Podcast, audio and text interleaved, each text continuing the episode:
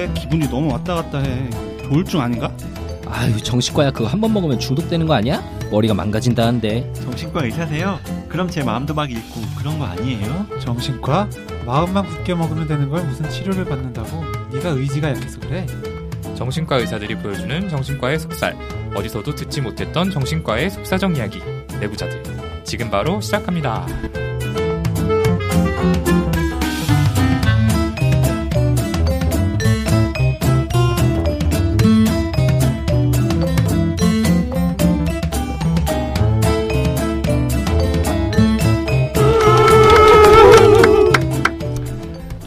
안녕하세요. 젊은 정신과 의사들이 하는 젊은 정신과 의사들이 하는 솔직하고 은밀하고 자상한 정신 건강과 마음 이야기 내부자들입니다.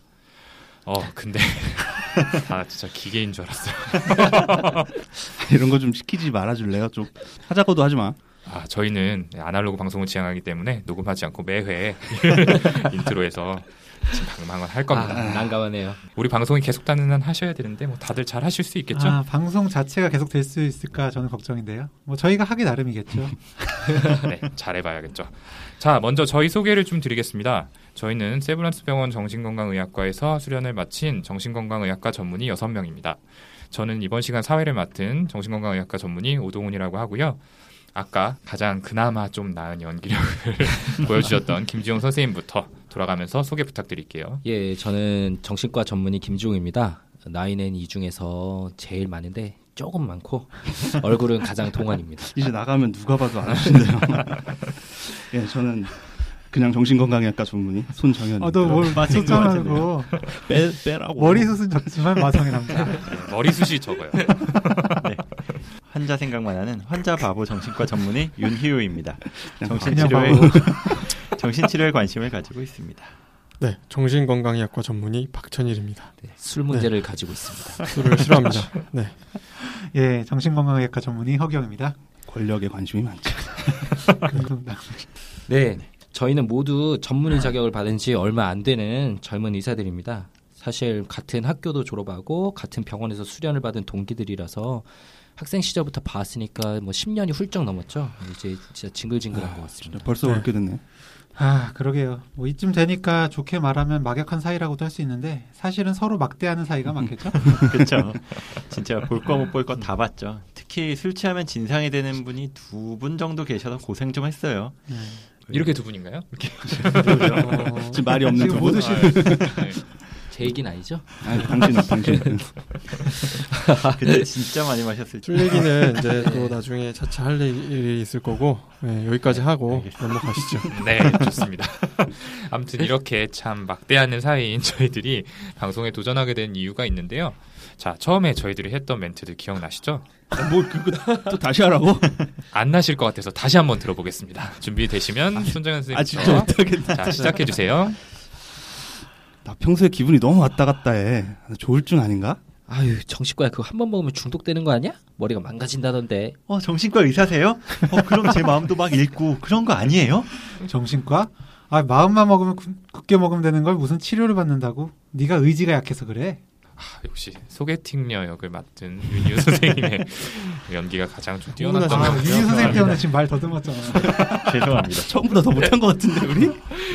아니요, 많이 좋아졌습니다. 자, 집중해 주시고요. 어, 아, 뭐 예. 말이 말이 막히네요. 막. 예, 아, 뭐 사실 이 이야기들은 저희가 정신과 의사로 일하면서 주변 사람들한테 여러 차례 들었던 말들인데 직접 저희가 해보니까 또 감회가 새롭네요. 그러게요 이런 말들 들을 때마다 진짜 정신과에 대한 편견이 많구나 그런 생각을 했었는데 어떤 얘기 좀 들어보셨어요? 아마 제 생각에는 여기 계신 분들 다 똑같을 것 같은데 처음에 이제 정신과에 오실 때 엄청 부담을 가지고 오시잖아요. 정신과 치료받는 거에 대해서 그리고 그 네. 치료가 기록에 남는 거에 대해서 그리고 또 정신과 약을 처방하면은 아 이 약 꼭 먹어야 되냐라면서 약을 안 드시는 분들 음. 이런 거 아마 다들 많이 경험하셨을 것 같아요. 네. 그렇죠. 맞아요. 그 약 문제가 진짜 다들 좀 많이 걱정하시는 부분이던데 특히 좀 약에 뭐 중독되는 거 아니냐 그리고 약 먹으면은 이제 머리가 망가지는 거 아니냐 아까 이제 음. 김지현 선생님 멘트도 나왔지만 음. 실제로 그런 얘기들을 정말 하시는 환자분들이 많죠. 그래서 그렇죠. 또 많이 들은 게 이거 한 번 먹으면 평생 먹어야 된다는데 음, 이거 음, 아, 일단 안 먹겠다. 음. 굉장히 많이 들었을 거예요. 그래서 뭐 머리가 망가진다 뭐 이런 생각을 하고 계속 졸리다 음. 살찐다 이러면서 약 끊었다가 좀 증상이 다시 나빠지거나 그런 분도 많이 봤었던 것 같고요. 아무래도 좀 이런 이제 정신과에 대한 잘못된 지식이 막 정신과 치료 이런 것들에 대해서 편견을 갖는데 크게 일조하는 부분이 아닐까 싶습니다. 근데 그래도 예전에 비해서 정신과 치료나 정신과 환자분들에 대한 시선이 많이 바뀐 거는 사실인데요. 특히 최근에 정신과 환자를 주인공으로 한 드라마도 있었잖아요. 그쵸. 최근은 좀 한 3년 됐나요? 3, 4년 정도 됐는데 그 조인성 씨가 조현병 환자로 나오고 음. 공효진 씨가 정신과 의사로 나왔었던 그 괜찮아 사랑이야 있잖아요. 음. 음. 거기서도 꽤 괜찮게 나왔었지만 약간 환상이 있긴 그런 한- 기사가 그렇죠. 네. 그리고 환자랑 이제 사랑에 빠진다는 설정도 조금 그런데 참 논란이 될 수 있죠. 이번 병동에서 그 굉장히 인기도 많으면서 환자분들 원성이 잦아했던 것 같아요. 저런 의사가 어딨냐. 그런 이제 의사분들이 없는 건 저희도 안타깝게 생각을 하고요. 아무튼 자 그 드라마 극본을 쓴 노희경 작가가 정신과 환자에 대해서 편견을 줄이고 싶다라는 인터뷰를 했었는데요. 뭐 그런 인식 때문에 정신과에 가는 것 자체를 꺼리는 분들이 많아요. 조금 전에 괜찮아 사랑이야 드라마를 이야기하긴 했는데 흔하게는 뭐 귀신 영화에서 정신병원이 배경으로 나오고 뭐 현실에서도 공포스럽거나 음험한 장소로 받아들여지는 그런 경향이 있잖아요. 네. 실제로 병원에 이제 진료 받으러 오시는 분들 중에서 입원을 하면은 정신병자들하고 같이 생활해야 되는 거 아니냐. 음, 나는 맞아요, 싫다. 맞아요. 음. 이러면서 조금이라도 음. 이- 입원 관련된 얘기를 들으면 굉장히 겁내하시고 꺼려하시고 그런 분들이 음, 많죠. 맞아요. 네.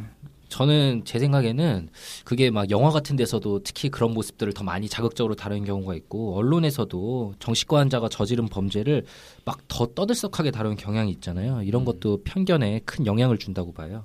다른 이유가 아니고 단순히 자극적이라는 것 때문에 그렇게 다루는 것 같은데 저는 정신과 의사로 일하는 동안 환자분들이 무섭다고 느낀 적은 거의 없는 것 같아요. 물론 가끔씩은 있었죠. 뭐 제가 음. 맞은 일도 있었고 아마 다른 분들도 다 맞아본 적은. 있을 텐데 네. 근데 그건 일반 다른 사람들도 마찬가지 아닌가요? 아 그죠. 네, 길 가면서 많이 맞아봤습니다. 역시 술 문제가 관련된 거 아닌가요? 네, 좀 맞을 짓을 해서 맞으신 거 저는 그런 적 아닌가요? 없는 것 같아요. 제가 또 중요한 말을 하나 안 한 것 같은데 정신과 환자들의 범죄율이 일반인들에 비해서 전혀 높지 않고 낮다라는 연구 결과도 사실 정설로 네, 받아들여져 범죄는 더. 낫다고 네. 알려져 있죠. 그렇죠. 그래서 제가 앞서 이제 정신과에서 치료를 가로막는 게 약에 대한 편견이다라는 말씀을 드렸는데 그만큼 또 무서운 게 이제 사회적인 시선, 이런 사회적인 편견인 것 같아요. 이걸 우리가 낙인 효과라고 부르는데요. 사람들이 아무래도 이제 정신과에 대해서 가지고 있는 어두운 이미지들이 있는데 그거를 환자 개개인이 어떤 사람이냐에 상관없이 각각 다 씌워서 그 편견의 벽을 쌓아버리는 거죠. 그래서 그 안에 환자분들이 갇혀버리게 되는 겁니다. 그렇죠. 병이 아닌 벽 때문에 사회에 나와서 90만큼의 능력을 발휘할 만한 환자분들이 한 40에서 50 정도, 심하면 하나도 발휘하지 못하게 되는 걸 많이 봤어요. 사회나 뭐 환자의 주위 사람 그리고 본인 스스로까지 그 낙인 때문에 기회를 뺏겨버린 거죠. 네, 그 낙인 효과가 꼭 정신과에서 치료받는 환자분들만 힘들게 하는 건 아니고요. 사실 치료받고 싶지만 정신과에 못 오시는 분들 많잖아요. 그런 분들이 정신과에 대한 편견이나 낙인 그런 것 때문에 못 오시는 경우가 진짜 많거든요. 그런 틈을 파고드는 게 이런 사이비 종교나 아니면 검증 안 된 민간 음. 치료 이런 거에 기댔다가 병 키우시는 분들 참 많이 봤고 진짜 너무 답답했습니다. 뭐 다들 경험하셨겠죠. 저도 네네. 뭐 많이 경험했었는데 너무 구체적인 사례를 얘기하면은 뭐 논란의 소지가 될 수 있을 것 같아서 다른 쪽에서는 다른 치료 방법이라고 주장할 수 있는 거니까. 근데 너무 이렇게 정립되지 않은 그냥 정말 경험에 근거한 그런 치료를 받다가 증상이 많이 악화되고 치료 시기를 놓쳐가지고 안타까워하시는 분들을 너무 많이 봤거든요. 네, 환자 인권에도 굉장히 침해가 되는 그런 치료법들도 많이 있고요. 음, 좀 안타까운 것은 어, 요즘 취업이 어려운 세상 아닙니까? 근데 취업에 문제가 될까봐 정신과 음. 이제 기록이 음. 남으면 내가 또 나중에 어디를 어디를 가든지 간에 취업 못할 것 같다 이런 생각 때문에 다른 그런 방법에 이제 기대는 분들도 많이 있을 네. 것 같아요. 맞아요.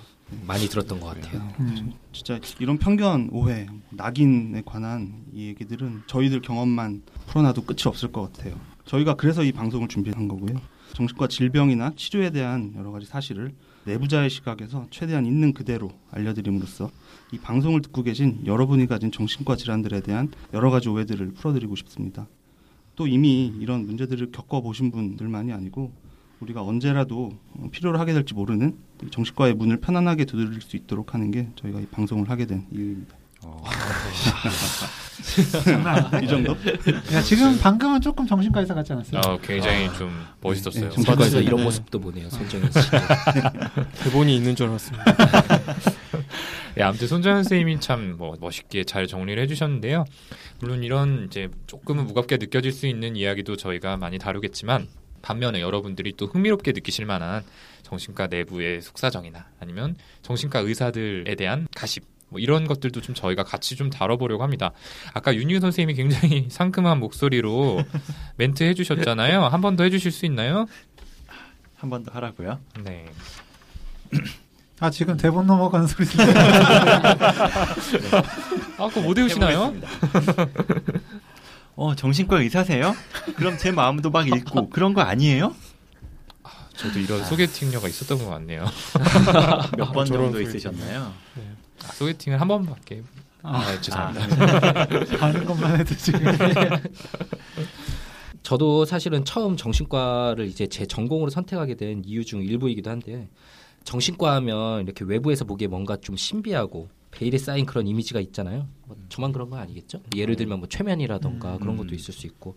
그래서 뭐 앞에 얘기한 정신과 의사면 내 마음 읽지 않냐. 음, 독심술 이런 거 네. 진짜 물어보는 사람들이 있었어요. 저도 많이 들어봤어요. 진지하게 그렇죠. 궁금해하시는 분들이 네, 있죠. 그렇죠. 그래서 정신과 의사인 저희들이 이게 진짜냐 그런 얘기들도 할 수 있겠죠. 진짜 정신과의 속모습, 흥미로울 수 있는 이야기들을 저희 내부자들의 입장에서 전달해 드리는 게 방송의 또 다른 목적인 것 같습니다. 네, 그렇게 내부자의 시각에서 알려드린다는 게 포인트일 것 같아요. 저희 방송의 부제가 뇌부자들인데요. 음. 영화 내부자들에서 아이디어 따왔습니다. 뇌생남 같고 좋지 않나요? 대다수는 그렇게 아, 생각 안. 하실 것 같아요. 그 영화 생각하면은 뭐 떠오르는 장면이 있는데 흡한주. 저희 혹시 높은 순위에 메인에 올라가게 되면 윤유 선생님께서 그 폭탄주 마시는 모습을 보여드리도록 하겠습니다. 어, 보여드려도 되나요? 네. 큰일 날것 네, 같습니다. 어차피 안 일어날 것 같다고 지금 막 던지시는 거죠. 뭐 기대를 한번 해보도록 하고요. 앞서 선생님들이 이제 잘 얘기해 주신 대로 이런 이유로 저희들이 야심차게 방송을 시작하게 됐습니다. 네, 지금 여러분들이 듣고 계신 이 방송이 이제 인트로 방송이고요. 1화부터는 본격적으로 크게 두 파트로 나누어서 진행이 될 예정입니다. 자, 첫 번째 파트는 정신과의 비밀을 소개합니다. 정비소라는 파트고요. 이제 여러분들이 평소에 궁금해 하셨을 정신건강 상식이나 아니면은 정신 질환에 대한 잘 모르셨던 부분들에 대해서 이제 저희들이 진료 현장에서 느끼고 생각했던 점을 좀 잘 전달해 드리고자 기획한 코너고요. 두 번째 코너는 어떤 거죠? 두 번째 코너. 선생님? 어떤 거예요? 졸고 계셨던 것 같은데 지금. 인트로 방송에서 졸고 있어. 네. 어, 두 번째 코너는 그 얘 왜 이러는 걸까요? 정말 왜 그러는 걸까요? 저분 왜 저러시? 어, 네. 이게 진짜 뭐냐면 예.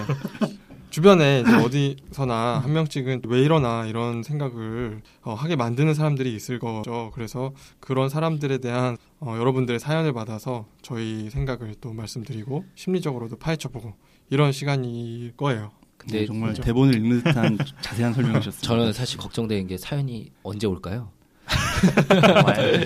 예, 뭐 사연이 없으면 뭐 저희가 주변의 네. 사례를 네. 긁어 모아서라도 네, 네. 저희 여섯 명 중에서 돌려도 되죠. 아, 저희 안에서도 충분히 네. 진짜 얘 왜 이러는가 싶은 거예요. 사람 있잖아요. 금방 오리라 믿습니다. 네. 네, 지금까지 이제 저희 인트로 방송과 소개였고요. 자, 방금 사연 이야기 드렸었는데 사연 보내주실 메일 뭐 혹시 모르지만 보내주실 분들이 계실 거라고 믿고 메일 주소를 저희가 만들었습니다. 메일 주소는 brainrich 6 6 아, 6 숫자 6입니다.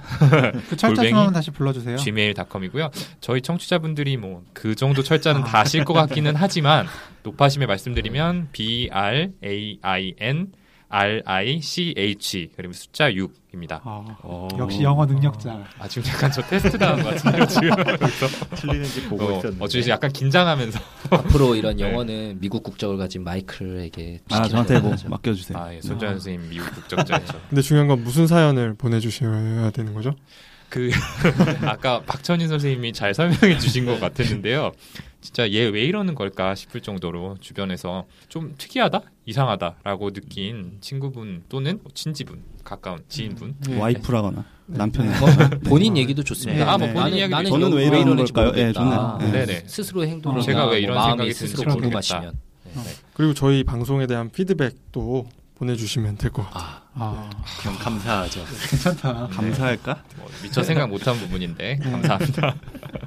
한 번 더 메일 주소 불러드릴게요. brain rich 숫자 6 그리고 gmail이고요. B R A I N R I C H 6입니다. 그거 올리실 거죠 때문에. 네, 아, 아, 네. 올려야죠. 아, 네. 아무튼 뭐 저희 첫 방송이었는데 다들 어떠셨나요?